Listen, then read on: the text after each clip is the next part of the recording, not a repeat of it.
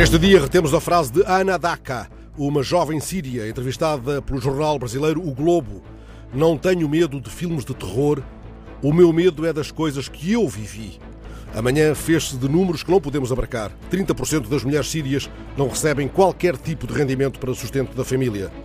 No último ano, 54% dos jovens sírios tiveram distúrbios do sono, enquanto 58% manifestaram sinais de depressão. O presidente médico continua no palácio em Damasco. O jornal Le Monde chama esta manhã a Bashar al-Assad o rei das ruínas.